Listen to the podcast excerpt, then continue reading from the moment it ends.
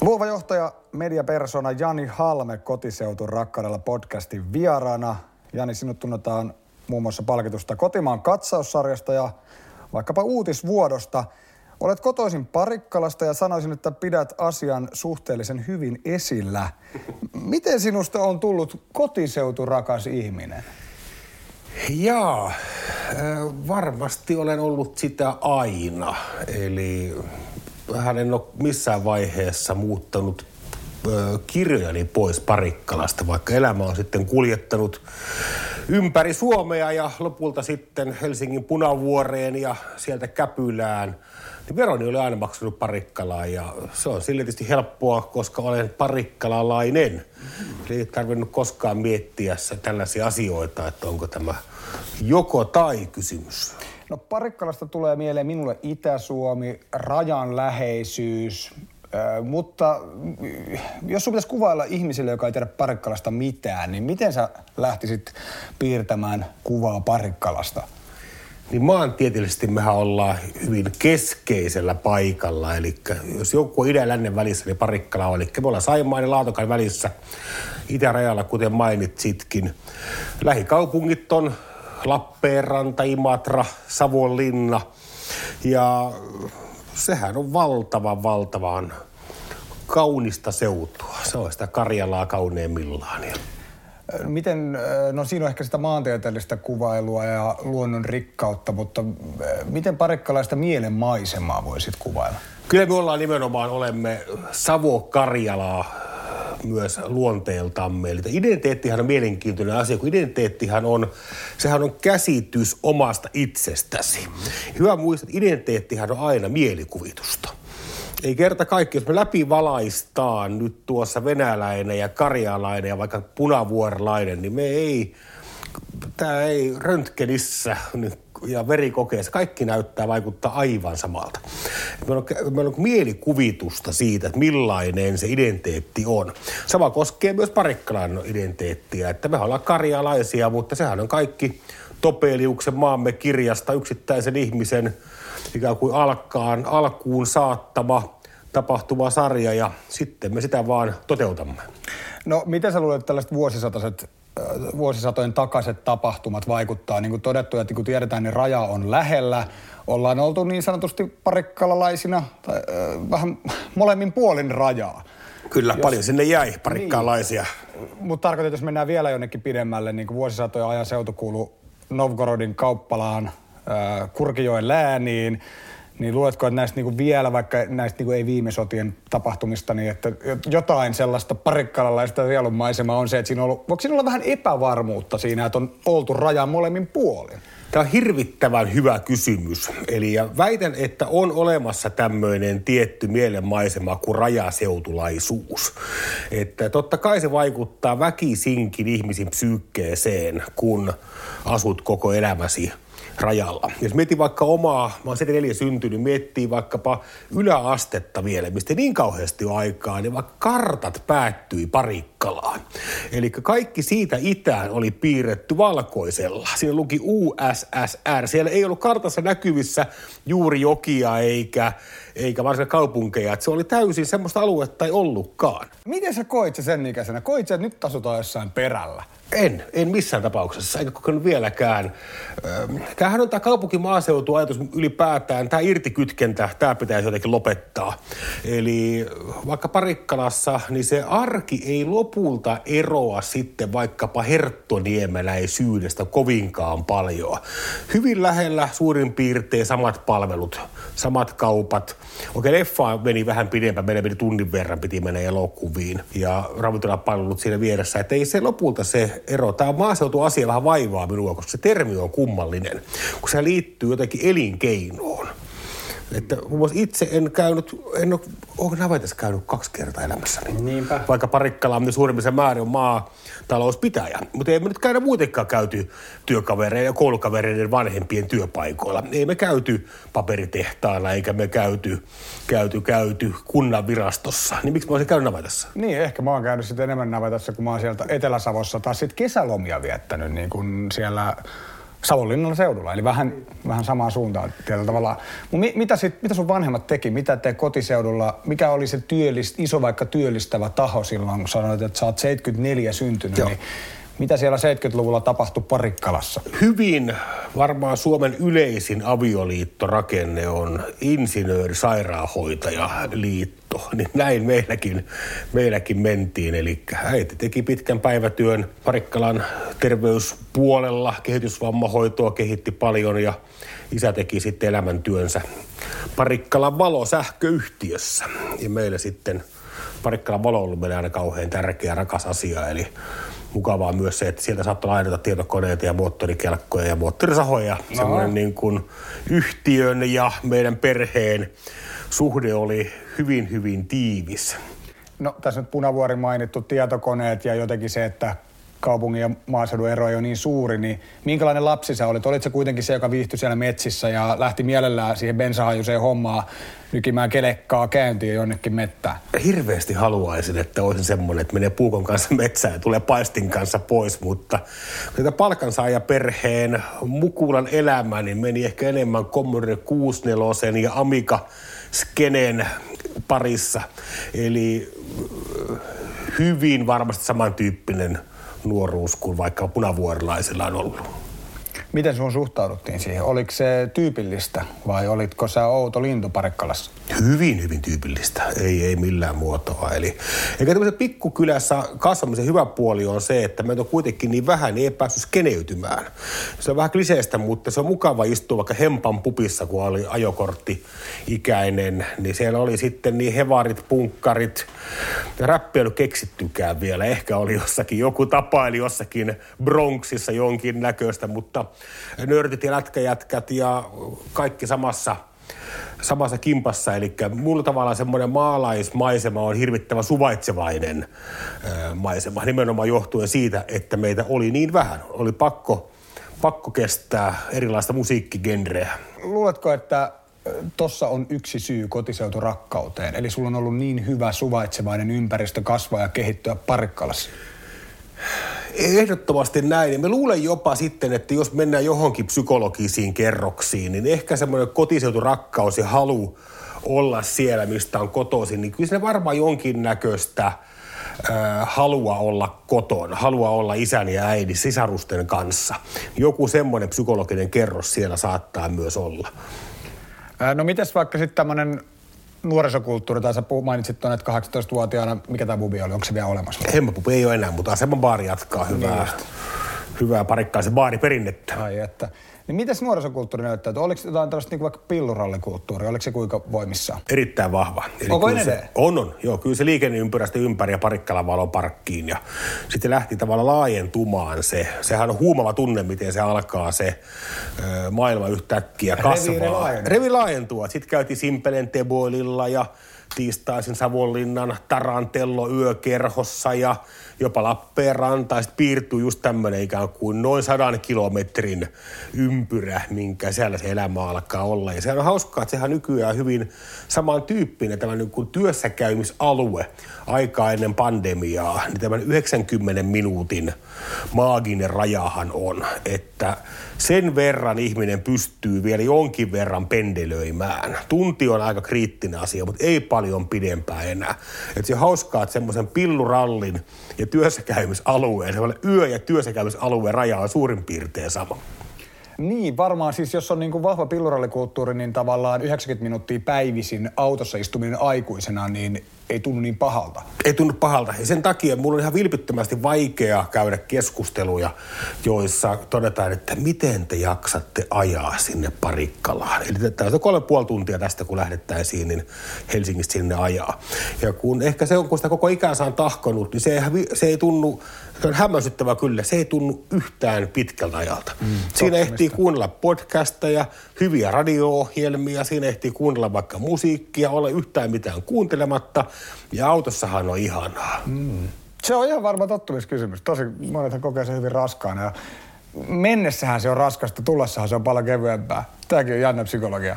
Niin se on erikoinen juttu. Mutta kyllä se on kuule paikkapaikoin, niin kyllä se kun joudut mökin pakkaamaan taas siihen kuntoon, että pitää lähteä Helsinkiin, niin se on asia, mikä muuttuu aina vähän raskaammaksi ja raskaammaksi. Mutta tämähän tulee muuttamaan nyt tämä pandemia tulee muuttamaan. Tämä tulee jäämään pysyväksi ilmiöksi, tämä työn muutos. Eli mä en tällä hetkellä tunne Helsingistä juurikaan työpaikkoja, jotka eivät olisi karsimassa neliöitä tietotyöläisten ympäristöstä, koska niin moni on huomannut, että kaiken näköinen viikkopalaveeraaminen ja muu, sitten kun AstraZeneca alkaa lääke toimia, niin väitän, että tämä työn muutos tulee olemaan pysyvä ja tämä tulee vaikuttamaan hurjan paljon nimenomaan tähän vaikka monipaikkaisuuteen ja tupla-identiteetteihin. Ihan varmasti joo, ja kyllähän siitä varmaan jotain merkkejä on nytkin näkyvissä, ja osa on muuttanut maalle vielä, puhutaan kuitenkin aika pienistä määristä, mutta että... No, teleoperaattorit on tienneet aina,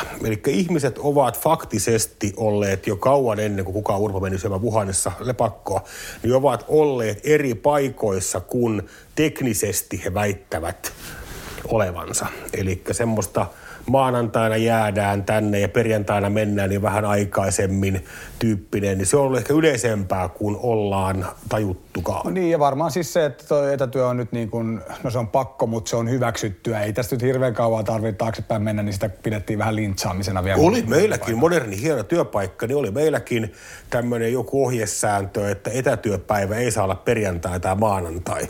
Niin kyllähän se kertoo epäluottamuksesta ennen kaikkea työntekijää kohtaan. Ja sitten vielä mainittu Parikkalan 90 minuutin työaikaa tai tämä, niin jos ajatellaan niin, että mä saatan mennä pahimmillaan, jos mä nyt pyrin aina pyöräilemään, koska se on sulavin ja nopein ja saa ne liikunnat, mutta joskus kun menen autolla, kun sattuu vähänkään ruuhkaa, niin se sama matka, mikä mun menee fillarissa 30 minsaa, niin huonoimmillaan ruuhkassa on 45 minsaa. Juuri näin. Niin siinä se, että vaikka mä menisin 15 kilometriä sillä se 45 minsaa, niin onhan se aika naurettavaa. Niin kyllä. Ja kyllä luulet varmaan, että kun Tampere tulee olemaan tosi iso voittaja tässä kaikessa. Koska tavallaan mullahan nyt pitää Helsinkiä vastaan. Minä asun täällä, rakastan Helsinkiä ja käytän erittäin paljon Helsingin palveluita. Eli edelleen tämä oli joko taivaan, tämä sekä että kysymys. Mutta se, että kyllähän semmoinen tietty kun ristiriita ihmisen elämässä on, että kaikki haaveilee hyvien palveluiden ääreltä omakotitaloasumista oman lammerannalla. Joo, vettä täytyy niin, olla. Tämä ei ole mahdollista Suomessa kellekään. Ehkä Sauli Niinistö taitaa asua siellä Mäntyniemessä, niin heillä on tämä mahdollisuus. Heillä on puoli tuntia Stokkalle ja siinä merihän rannassa. Muille se ei ole. Mutta siksi mä tavallaan uskon tämmöiseen tupla-asumiseen ja tavallaan tiukkaan kotiseutuyhteyteen, koska se mahdollistaa yhä useammalle merkittävän henkisen etuisuuden. No jos me vielä palataan vähän Parikkalaan ja vaikka Itä-Suomeen ylipäätään, niin miten vaikka murre, miten se peilaa. Mä en kuule sun puheessa hirveästi murretta. Onko se vaan, kun sä oot asunut niin pitkään Helsingissä pikkuhiljaa kadonnut, vai et sä ole... Ei se hirveästi. Parikkalaa ei ole mitenkään. Me ollaan aika yleiskielialuetta. Eli mie ja sie on meidän persoonapronominit, mutta Parikkala ikävä kyllä on vähän tylsää murrealuetta. Ja se ehkä johtuu siitä, että se on aika leikkauspisteessä, eli Parikkalahan sijaitsee, jos sellaisia maakuntia miettii ja maakuntaluonteita ja murteita, niin se on Pohjois-Karjalan, Etelä-Karjalan, Etelä-Savon keskuspiste. Parikkalan, Särkisalmen ABC:llä pitäisi olla semmoinen kolmen kiven Stonehenge, missä nämä maakunnat kohtaa. Niin, mutta siinä lähellä on hirvittävän upeaa kielialuetta. Itse tykkään muun muassa Parikkalassa, ei ole pitkäkään matka Toroppalan kylään. Ja Toroppalan kylässä on erikoinen murre, nimittäin kaikki T-kirjaimet lausutaan D-nä. Eli se on aivan ubea murre. GD ja D aika paljon dulla myös. Samantyyppistä Parikkalan pohjoispuolella Saaren kunta ja Uukuniemen kunta, kuten itse vapaakauppa-alueita, niin siellä on sama murre ikään kuin piirreddä. Ja muista aina koulussa, kun kaveri tuli ja se ilahdui Gerlan koulun ruokalista, kun se näki sinne ruokalistassa, ihanaa, dilliliho. Ja tämä dilliliho on riammastunut huuta, mulla on aina jäänyt mieleen, että upea, kaunis murre.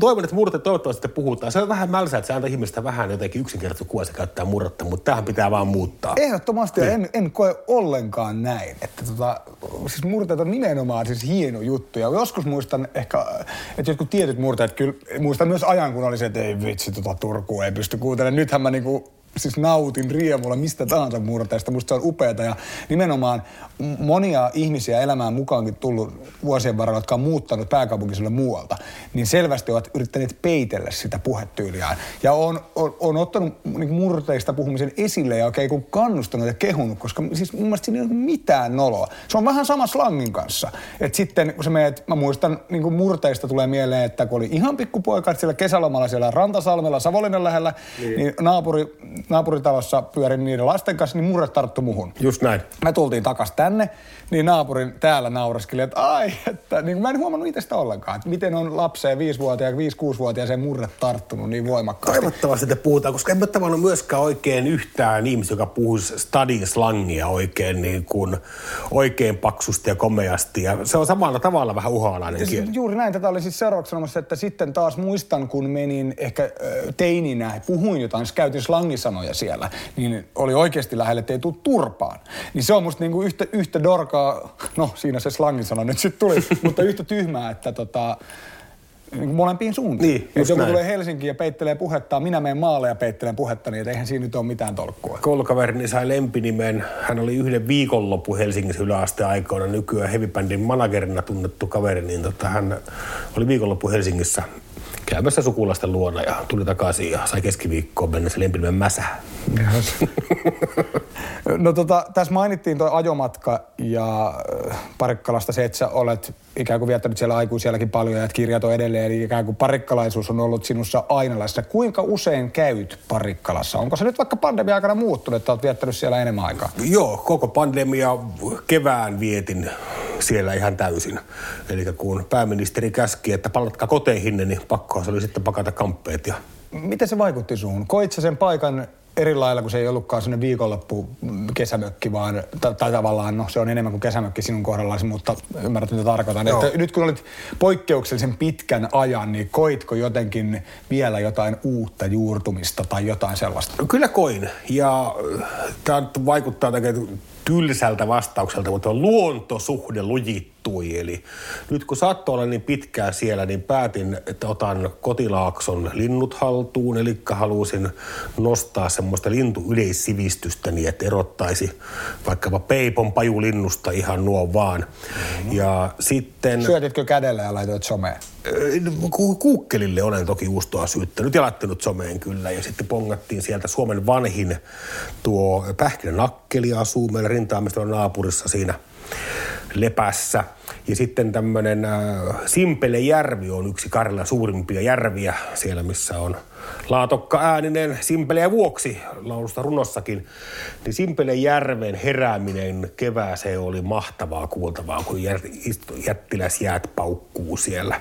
Siis mä koin tämän saman viime kevään. Mä olin Hailuodossa. Joo. Mä itse asiassa tästä puhuin toisessakin podcast-jaksossa, mutta se oli niinku ihan mieletön kokemus, kun siis jonain päivänä ne painoi niinku ne jäämassat rantaan kohti, tuuli kääntyi, seuraavana ei ollut jäitä missään. Ja sitten samat jäät tuli vielä takaisin jonain toisena hetkenä. Se oli hämmästyttävä, miten näin voi käydä. Ja nämä oli semmoisia asioita, että näitä nyt en kyllä pikkupoikana muista havainnoineeni.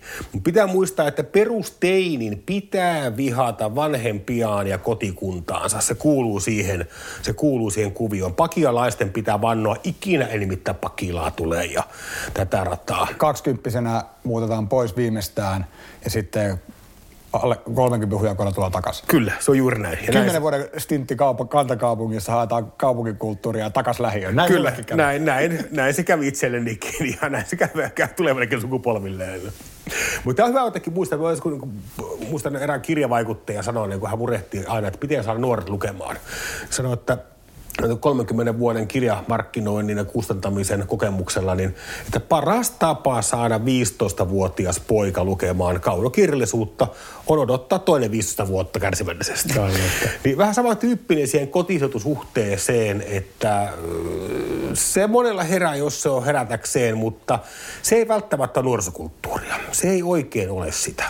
Mutta voisiko se olla jotenkin sitä vähän enemmän nykyisin, kun tuossa mainittiin rap-kulttuuri ja tavallaan tällainen myös Suomessa näkyvä ylpeys ja se kotikulmien reppaus, että se semmoinen niin kuin lähiöräppi, niin sehän on sitä hyvin vahvasti, että mistä me ollaan, mitä me tullaan, mitä meillä on ja miksi tämä on paras mesta, vaikka se olisi tavallaan ihan niin kuin lainausmerkeissä läävä.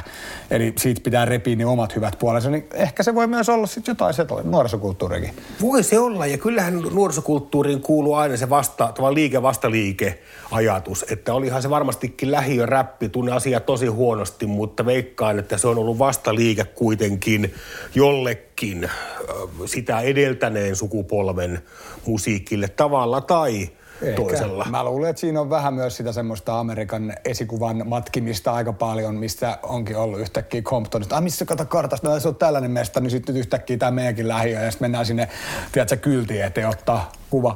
Ja se on aivan ihanaa. Siis, siis se, että minä olen Parikkalasta ja puhun Parikkalan puolesta ja mainostan Veijo Rönkkösen Patsaspuistoa, kysyttiin tai ei, niin se, että mullahan niin kuin aina sydän läikähtää, kun ihmisellä on itsevarmuutta ja rohkeutta tuoda sitä omaa kotiseutuaan esiin, nauttia siitä ainutlaatuisesta henkisestä asiasta, jonka se kotiseudun esiin tuominen tuo. Oli se Hailuoto, oli se Vuosaari, oli se vaikka Töölö. Ei nämä ole toinen toistaan tärkeämpiä, kunhan vaan ei jotenkin kuvittele, että se, miten mä sanoisin, se on jotenkin vähän niin kuin kiusallista, kun porukka luulee aina, että se on vaan se Kreuzberg tai Williamsburg, jotka on jotenkin siistejä mestoja. Niinpä. Ja ehkä mä luulen vielä tuosta räppiyhteydestä, että jos se kuuluu kulttuuriin ja se saa nuoren tai lapsen tai varhaisen aikuisen miettimään omaa kotiseutua, että mitäs hyviä juttuja meillä on täällä. Se saattaa olla, että ei perkele, meillä on kirjastoja tuolla jokkaan, se onkin yhtäkkiä ylpeä siitä kotiseutunsa palvelusta. Niin, kyllä. Mutta onhan kun kotiseutuidentiteetti, niin onhan se kasvussa myös kaupungin osittain. Eli onhan ollut kaikennäköisiä käpyläseuroja ja pakilaseuroja ja omakotitaloyhdistyksiä ja muita. Ja niitä toiminta on vähän ollut tässä hiipumassa. Mutta aivan eri porhallus on tällä hetkellä käynnissä myös tosi monessa kaupungin osajärjestöissä ja yhdistyksessä. Mä luulen, että siis somella on siihen hirveän iso merkitys, että Facebookin kautta vaikka saada, kaikillahan on oma Facebook-ryhmä. Just näin. Niistä tavoitetaan hirveän hyvin ne ihmiset. Niin oli yhdistys tai ei, sitä kautta voi saada paljon aikaa, mutta se on varmaan antanut vähän sellaista vanhaa potkua, tai siis niinku uutta potkua sille vähän hiipuneelle vanhalle meiningille. On aivan samoin. Sitten kaikki kirppisryhmät ja nimenomaan muut. Ja onhan se siistiä, että ihminen alkaa hahmottaa ja kiinnostuu enemmän, missä hän asuu.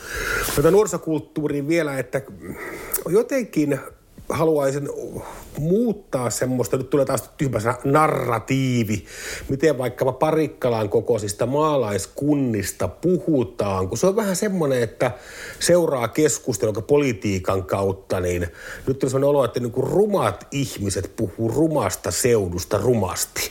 Ja me ei niin löydä yhtään yhteyttä siihen oikeaan, todelliseen, vaikka maaseutu Suomeen, kun sehän on elämäntyyliä, joka on luksusta. Siellä on, haluaa se ihminen, sitten se niin näyttää enemmän, mulle se näyttäytyy tämmöistä kuin Patagonia meets Reykjavik-tyyppiseltä meiningiltä. Mutta pitääkö käydä kaukana tajutakseen tää? Ilman Punavuoressa asumista oisit sä sanomassa, että Parikkalassa eläminen on luksusta? En varmasti olisi. Kyllä se on juuri noin, että kyllä se pitää käydä katsomassa se perspektiivi, mihin se liittyy. Mutta semmoinen kuin ulkoilma ihmisen elämäntapa, niin siellä on jotain, mihin nyt taas edelleen pölvästi ja sanon, mutta brändääminen, niin se niin jotenkin se maaseudun pitäisi näyttää enemmän siltä, miltä he oikeasti näyttää. No, mites sitten tällaisia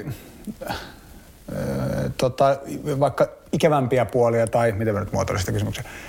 Maaseudusta usein puhutaan uutisoinnissa, niistä negatiivisemmista puolista puhutaan autioitumisesta jostain. Nyt jos mainitaan tämmöistä niin kuin brändäysasiaa, niin mitä sellaisia niin kuin ikäviä puolia sä koet, että vaikka Parikkalassa on? Puhutaan paljon muuttotappiokunnista ja puhutaan paljon, että jengillä ei ole duunia ja ihmiset voi vähän huonosti. Niin mitä ajatuksia tähdättää? Tämä on hankala juttu, koska Sehän liittyy, vaikka parikkaan tapaukseen, sehän liittyy nimenomaan, jos sanot, se liittyy väestön vähenemiseen. Että kolmannes väestöstä arvioidaan, että häviää seuraavan 10-15 vuoden aikana, ja hehän häviävät sitten Parikkalan kirkon kupeeseen muutamaan metriin. Ja sinne Hautaollin mökin viereen. Ja kaupungistuminen... Tämä on vähän kiinni siitä, eli osa kaupungistumisestahan on ihmisten ihan omaa orgaanista vapaaehtoista valintaa. Vaikka minä olen valinnut muuttaa kaupunkiin, koska täällä on mulle ne työt ja sosiaalinen viitekehys, jota kaipaan. Kun meillä on lapsia, niin on mahdollista pitää kirjat Parikkalassa ja sitä kautta ikään kuin tiivistuu sinne, mutta se on eri tarina se. Mutta osa kaupungistumisesta väitän, että ei ole ihan täysin vapaaehtoista.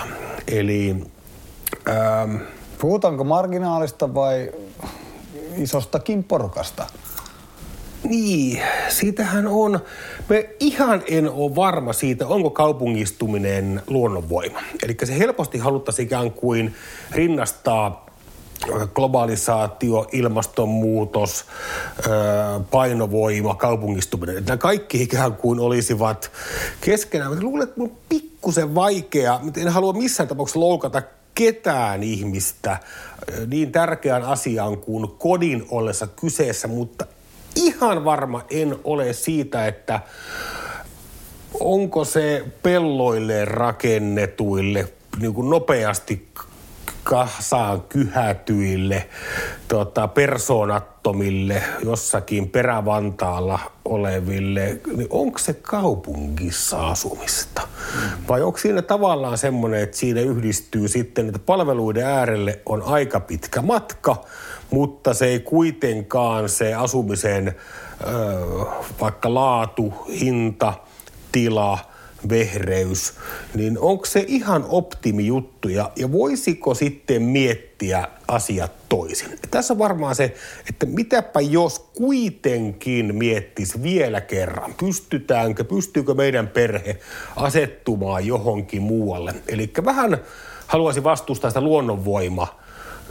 Ajattelua. Voiko tämä olla mielentila enemmän, että puhutaan tällaisesta Ruuhka-Suomesta, pääkaupunkiseudusta, Uudestamaasta, kasvukeskuksista, tällaiset. Voiko se olla mielentila, että vaikka sä asut siellä Nurmijärvellä, tai mikä ikinä se nyt onkaan, Nurmijärvi-ilmiöstäkin on muuten taas puhuttu, vaikka silloin Vanhanen se joskus 15 vuotta sitten brändäsi tavallaan, niin voiko se olla vaan mielentila, että sun pitää kokea olevansi jossain sykkivässä Etelä-Suomessa, vaikka sulla kestäisi yhtä kauan palveluihin ja olisi yhtä hyvät palvelut kuin Parikkalassa itärajan kupeessa? Tutkittu tosiasiahan on se, että kun ihminen on tiettyjen vaikka kulttuuripalveluiden äärellä, oli se Tavastia, oopperatalo, teatteri, niin hän voi henkisesti tavallaan jopa paremmin, vaikka hän ei käyttäisikään näitä palveluita. Että kyllä se ehdottomasti on näin. Mutta edelleen sanon, että kyllä tämä... Et tyrkytä kellekään omaa elämäntyyliä, missä yhdistyy se kaupunki ja maaseutu, mutta suosittelen kannustan kurkkaamaan semmoista elämäntyyliä. Eli 40 000 € maksoi meidän puutalo Parikkalassa. Se on niin, se toki... ei lapsuuden koti. Ei lapsuuden koti, lapsuuden vieressä. Joo, ihan rintamies talon hankimme sieltä. Se on paljon rahaa ja se ylläpitäminen maksaa 150 kuussa, mutta ei ne niin kohtuuttomia summia ole, että vaimoni on Steiner Kohl-opettajat, kyllä me ollaan ihan hyvää tuhtia suomalaista keskiluokkaa. Että tämmöinen elämäntyyli on mahdollista yllättävän monelle. Ja ihan varmasti, ja ei välttämättä mennä 3,5 tunninkaan päähän. Ei välttämättä mennä 3,5 tunninkaan päähän. No mutta ilmastonmuutos mainittu, mitä sä ajattelet tosta, että kokeeksi jengi, että ne ei voi lähteä tuollaiseen lifestyleen, että... Paljon puhutaan siitä kaupungistumisen syistä, että on paljon ympäristöystävällisempää asua tiiviisti ja käyttää joukkoliikennettä. Sä muuet Parikkalaan täältä sen 3,5 tuntia autolla, sä suhat siellä jokaiseen paikkaan autolla, sä asut siellä puutalossa, jota sä lämmität sähköllä, ehkä puullakin. Niin. Tämä on aiheellinen jopa kritiikki ja tosi paljon asiaa pohtinut ja olen toki Sitran laskurilla sitten omaa hiilijalanjälkeä laskenut ja pyrkinyt sitten kompensoimaan sitä niillä keinoilla, mitä itsellä on käytössä, vaihtanut vihreään sähköön ja ajatellut, jos tuo auto vaikka hybridinä tuossa menee. Mutta on myös toki niin, että sen jo rakennetun rakennuskannan asuttaminen, niin sillähän on itsellään jo sitten tietty arvo. Eli se, että nämä mahtavat hiilinielut, nämä rintaamiestalot, jos ne pysyvät asuttuna, niin kyllä me koen, että sillä on myös ympäristöllisiä vaikutuksia. Mutta eihän se ihan päivänvaloa välttämättä ihan täysin kestä se. Mutta siihen ei voi enää oikein yhdistää sitten jatkuvaa ulkomaan matkailua, eikä kotieläimiä, eikä naudanlihan syöntiä. Että jostain on luovuttavaa ja kyllä me ollaan myös luovuttu. No palataan vähän siihen rajaseutuun. Tunnetko paljon venäläisiä ihmisiä? Oletko tutustunut rajan takaisin ihmisiin? Kävittekö lapsena paljon siellä reissussa? Kiusallinen kysymys, koska vastaus ikävä kyllä on ei. Eli kyllä se raja oli tosi korkea. Toki minä olen syntynyt silloin, kun se oli Neuvostoliittoa. Että siellähän on edelleenkin on kylttejä, että pitää rajan seudulla ajaa lyhyillä valoilla autolla. Eli pitkiä ei saa käyttää, koska lain mukaan naapurivaltion valaiseminen on käsiteksi edelleenkin, jos ei kiellettyä, niin huomattavan epäsuotavaa. Ja kuvaaminen rajalle päin oli kiellettyä. Tämä on toki tietysti Neuvostoliiton kaatumisen ja Venäjän federaation kautta on muuttunut, mutta kyllähän se on korkea raja. Se on edelleen yksi maailman suurimpia elintasorajoja. On siellä Karjalan tasavalta versus Etelä-Karjala, on huomattava iso ero. Svetonkorski, Imatra kohdalla se vaikka parhaiten näkyy. Et toki mulla on viisumia, käyn Venäjällä hurjan paljon ja isäni puhui täydellistä venäjää ja kyllä se Venäjän vaikutuksen Itä-Suomessa näkee tosi paljon, ehkä enemmän kuin me haluamme nähdäkään. Että kyllähän vaikka ruokakulttuuri ei ole mitään karjalanpaistia, se on Venäjältä, lörtsy on venäläinen ruoka ja kyllä se venäläinen kulttuuri näkyy meillä tosi paljon. Sauna-asiastahan vaikka voitaisiin keskustella, tai Kalevalasta ja niin edelleen. No mutta onko se sitten ne viime sodat, mitkä jätti sen tavallaan ryssävihan, voiko näin sanoa, että se tutustuminen ei välttämättä ole sitä helpoa. Kirjailijasuuruus Jari Tervon sanoen Suomella on kaksi syytä suhtautua Venäjään epäillen. Ne ovat talvisyy ja jatkosyy. Ja se näkyy edelleen vaan. Kyllä se näkyy edelleen siellä. Ja mites vaikka somet? Oletko kuvitella, että nuorempi polvi olisi erilaista? Että ovat vaikka eri alustojen kautta yhteydessä sitten rajan yli ja sitä kautta syntyy jotain suhteita. Pikemminkin pelkään, että tämä alkaa mennä yhä tiukemmin, että Venäjä rakentaa haaveen omasta internetistä ja heidän V-kontaktinsa on iso. Ja se on venäjän kieli vielä, kun ne kirjoittavat sen kyrillisillä.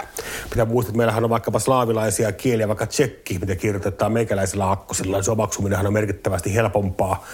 Niin surullisena olen tämmöisenä slavomaanina ja Venäjän kulttuuria suuresti arvostamana, niin surullista on ollut katsoa kyllä tätä meininkiä, että kyllä ennen oli paremmin, jos miettii vaikka kymmenkunta vuotta sitten, niin yhteydenpito Venäjän suuntaan oli mielestäni aktiivisempaa ja rakkausliittoja tunnen valtavasti rajan yli, että toivottavasti nyt suotuisat ajat palaa ja Parikkalastakin raja avautuu sitten myös henkilöautoliikenteelle sinne Venäjälle päin. Niin, siis raja on ollut tiivistikin, eikö näin koronan myötä?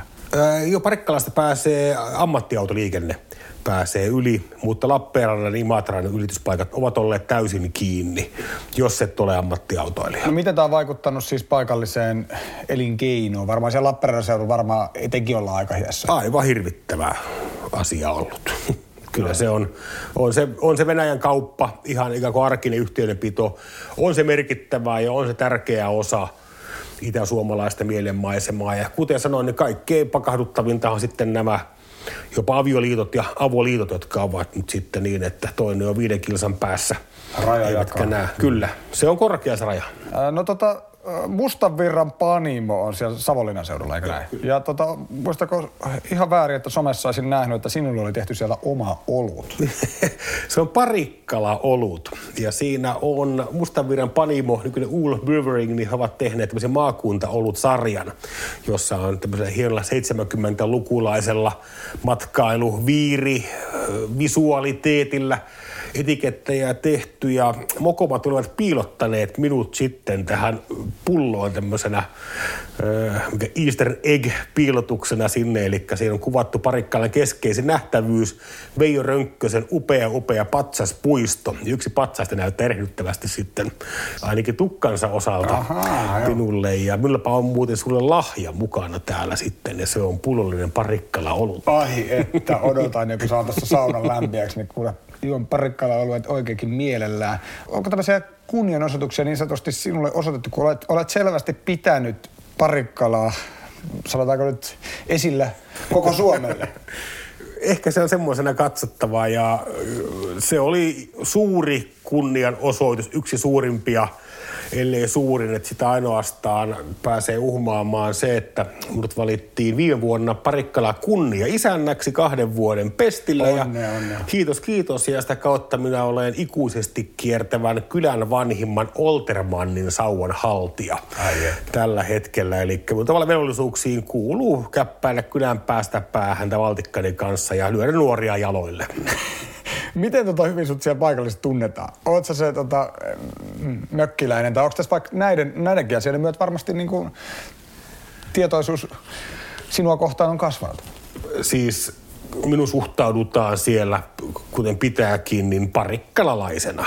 Eli toki ammattini on julkinen tai julkisempi kuin monen muun ihmisen ammatti, mutta en myös sitä koskaan missään vaiheessa pois lähtenyt. Eli haaveilen tässä, että kun nyt taas tämä rajoitukset vähän helpottaa, että pääsee muun muassa pelaamaan tikkiä Asevan baarin torstai. Hetkinen, mikäs peli tikki olikaan? Tikki on korttipeli, joo kyllä. Ja siellä on aikamoisia jermuja kuule vastassa, että niin kaikkea se saa tehdä, että pääsee edes kakkospöytään. Minkä saa niin kotiseutu rakkaus Parikkalassa on? Tarkoitan siis tälleen, onko kotiseutuyhdistyksiä ja onko siihen nimenomaan saatu vaikka nuorempaa polvea heräämään vai onko se sitten, että muistellaan vielä niitä sotavuosia? Kyllä Parikkala kuuluu tämmöisiin niin kutsuttuihin vahvoihin peruspitäjiin. Eli tämä on ihan termi, joka ei ole oma keksimäni, vaan näille viitataan nimenomaan semmoisiin kuntiin, joissa on aika vahva identiteetti. Eli ollaan ylpeitä siitä omasta kunnasta, tuodaan sitä herkästi mielellään esiin. Miksi joistain kunnista tulee tämmöisiä ihmisiä ja toista ei, siihen en pysty vastaamaan. Mutta selvästi on kuntia, mitkä enemmän, joku Sysmä on tällainen Hämeessä, mistä tosi paljon tuovat sitä esiin. Hailuoto tuntuu olevan vähän samantyyppinen ja on tämmöisiä kuntia, minkä asukkaat pitää metakkaa. Kesälahti ja pitävät ääntä itsestään. Kyllä nyt semmoinen iso muutos on nyt tapahtumassa, kun 40-luvulla syntyneet mahtiaktiivi-ihmiset siirtyvät ajasta iäisyyteen. Eli Parikkalassakin on kuluneen vuoden aikana kuollut tosi paljon kunnanvaltuustossa pitkän päivätyön tehneitä, Lions-klubeissa ja muissa urheiluseuroissa, järjestöissä vaikuttajia, ikään kuin semmoisia kantakuntalaisia. Ja luulen, että tämä näkyy kaikissa kunnissa. Mutta onko tässä just nimenomaan se, että sitä uutta kantakuntalaista tulisi sinne järjestöihin, niin se on se yhteinen ongelma vähän kaikkialla. Jalkapalloa lukuun ottamatta kaikki järjestöt tässä maassa kipuilevat sen asian kanssa, että ihmisten sitoutuminen perusjärjestötoimintaan on erilaista ja niitä ei pitänyt vaan muuttua siinä mukana. Että kökkäperinne vaikka Pohjanmaalla, niin kyllä se on hankaluuksissa. No toivottavasti tässä nyt sitten kun olet Parikkalaa pitänyt esillä, niin asia voi muuttua, koska mä oon myös sitä mieltä, että aika nopeastikin voi muuttua tällaiset asiat, koska mä oon rivien välistä ujuttanut vähän sellaista, tiedätkö, puutalon-life-fiilistä tänne Pakilaan. Täällä on 100 puutaloa ja muuten aivan jumalattomasti muuta. Mutta kun on 2 katua puutaloja, niin pystyy brändäämään puutaloalueeksi. Niin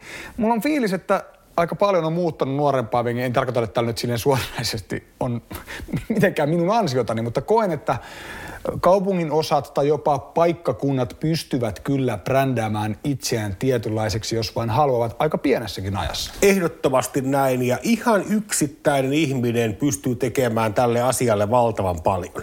Että pitää muistaa, että edelleen se brändi, sehän on, kuten se identiteettikin, niin ne ovat mielikuvitusta.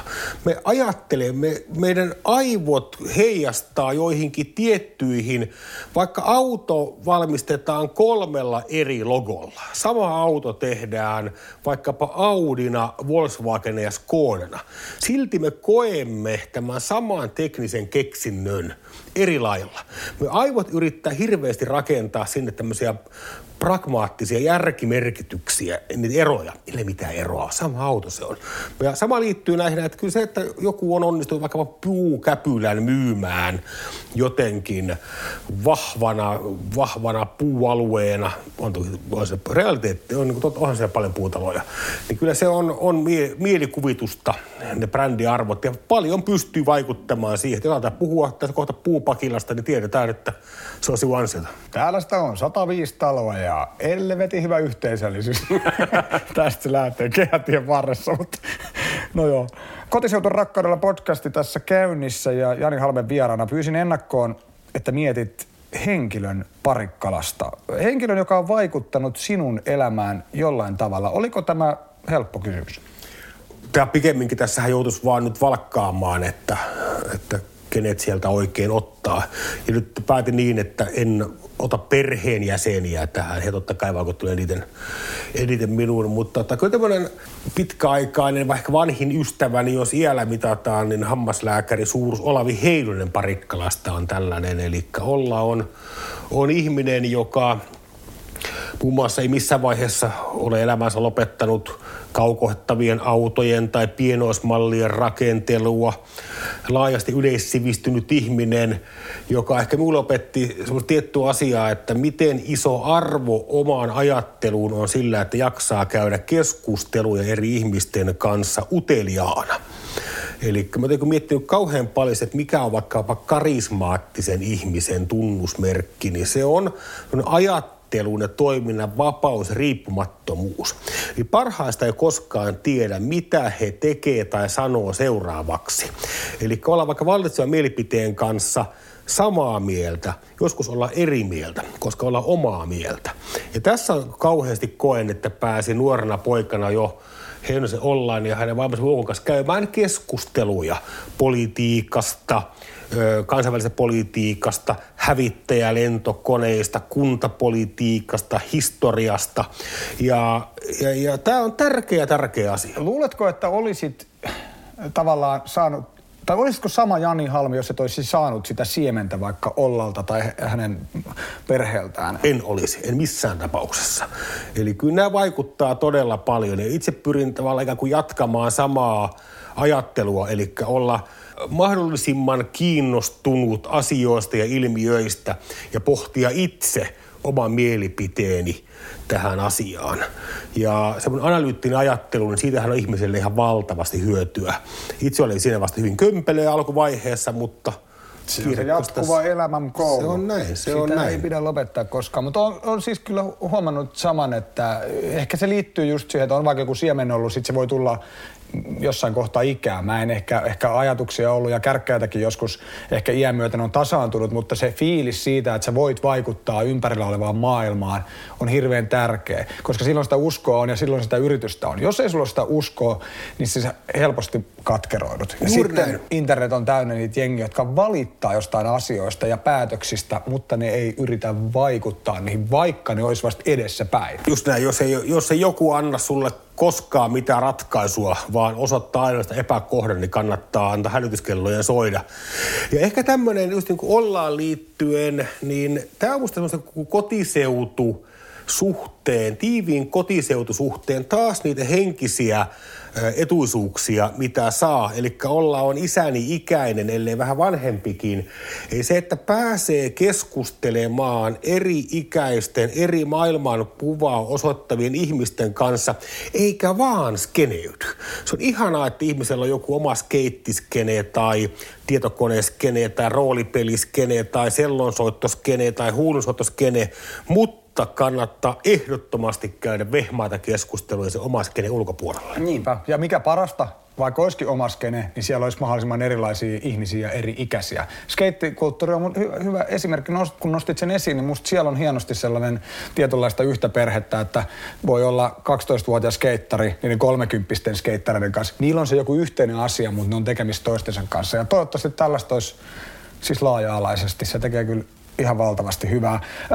Me ollaan jauhottu pitkään, mutta yksi asia on vielä nostettu esiin, joka on tullut jo tässä. Tämä patsaspuisto. Kerro ihmeessä tästä patsaspuistosta. Mä oon nähnyt siitä jotain kuvia ja mikähän se olisi ollut Tami Tammisen sana, kun ajoin sympaattista kasitietä Turusta Tampereelle, niin eksyin Alpo Jaakolan patsaspuisto, joka teki lähtemättömän vaikutuksen. Se oli sen verran psykedeellinen homma, että sinne kun menisi yöllä kävelemään vaikka yhden galjan kanssa, niin saisi varmaan siitä vielä enemmän irti. Eli onko se samanhenkinen? Tämä oli paikka, jossa metsä oli täynnä siis erilaisia patsaita.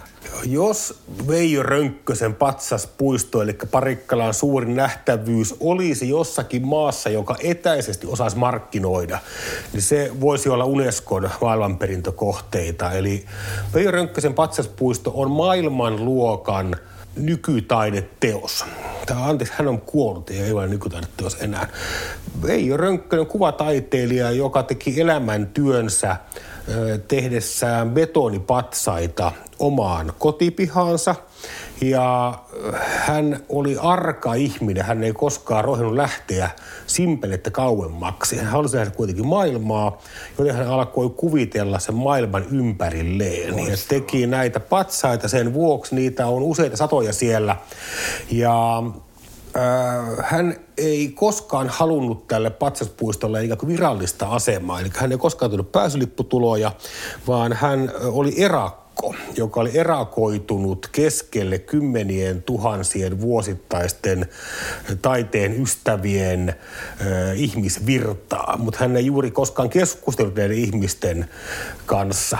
Se on myyttinen paikka, se on mystinen paikka, se on niin upea taidekohde, että sinne kannattaa lähteä asiakseen. No, olet nostanut tämän usein esiin ja jossain somessakin on tainnut nähdä näitä kuvia, sen takia tästä tuli niinku se fiilis, mutta että onko siinä havaittavissa sitä semmoista käyrän nousua, että patsaspuiston kävijät ovat nousussa ja paikka kiinnostaa? Käsittääkseni viime vuonna, pandemian vuonna, tekivät kaikkien aikojen kävijäennätyksen ja edelleen. Ja sehän on paikka, joka pyörii puhtaasti. Ei ole pääsylippuja, jos ei halua vapaaehtoinen maksu siellä, eli kunnioittavat Veijo Rönkkösen perinnettä. Mutta 2019 alkoi semmoinen selvä muutos, se näkyy myös Parikkalassa. Eli kotiseutumatkailu, Suomeen kohdistuva matkailu lähti ihan huomattavaan nousuun. Me nähtiin siellä itse oopperajuhlavieraiden ja muiden, niin kuohuviiniä ja kahvia kaadeltiin enemmän kuin koskaan aikaisemmin. Ja totta kai tämä pandemia sitten on kiihdyttänyt sitä. Mutta samat tyypit, jotka ovat ennen menneet Kreuzbergin brunssille tai Wilhelmsburgin juomaan olutta, ne ovat huomanneet sen, että se ei olekaan enää ihan hiili-ok. Ja ovat ihanaa kyllä löytäneet myös Saimaan rannat ja muut upeat kohteet Suomesta. Ja tämä muutos tulee jatkumaan. Ne samat paikat, mitä tullaan maailmalta tänne sitten katsomaan, eli sitä ihmeteltävää ja nautittavaa on. Ja toivottavasti sitten se, että kotimaan matkailu lisääntyy, niin myös takaa parempia palveluita, parempia majoituksia ja tavallaan investointeja sitten niin kuin paikallisesti ja tuo hyvinvointia sitten työn kautta. Kyllä, se on niin yksinkertainen kuvio, tismalleen noin. Eli voimmeko päättää, että olkaa hyvät ihmiset ylpeitä kotiseudustanne ja nostakaa sitä ylpeydellä esiin. Kotiseutulippusalkoon, sellaisen pitäisi joku muuten tehdä. No on niitä varmaan joka yhdistyksellä omat. Kyllä, mä ainakin lipputankoon nostin Karjalan, mikä se on, punamustan viirin. Siellä se liehuu parasta aikaa Parikkalassa. Kiitos Jani Halme oikein paljon, että pääsit vielä. Kiitoksia, oli ilo. Kaleva Media. Tulkkisi pohjoiseen sielun maisemaan. Kalevamedia.fi. Hirmuinen hintakaattori on haukannut hinnat aivan palasiksi. Nyt puhelimia, televisioita, kuulokkeita ja muita laitteita haukatuin hinnoin. Niin kotiin kuin yrityksille. Elisan myymälöistä ja osoitteesta elisa.fi.